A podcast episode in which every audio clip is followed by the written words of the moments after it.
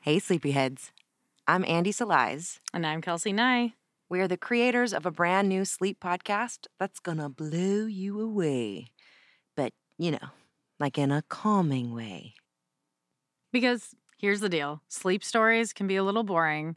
The subject material drags on purpose, but for me, that meant the thoughts in my head were more interesting than the story playing out of my iPhone. There's got to be a better way, a sillier way. Like some kind of lullaby? A lethal lullaby? Brilliant, Andy. But how long will it take us to create such a thing? How about we retell popular action films? That can't be that hard. But it was that hard. And one year after this fake conversation happened, here we are with a sleep podcast for your resting pleasure. Good night. Uh, should we say anything else? Nah, I'm tired.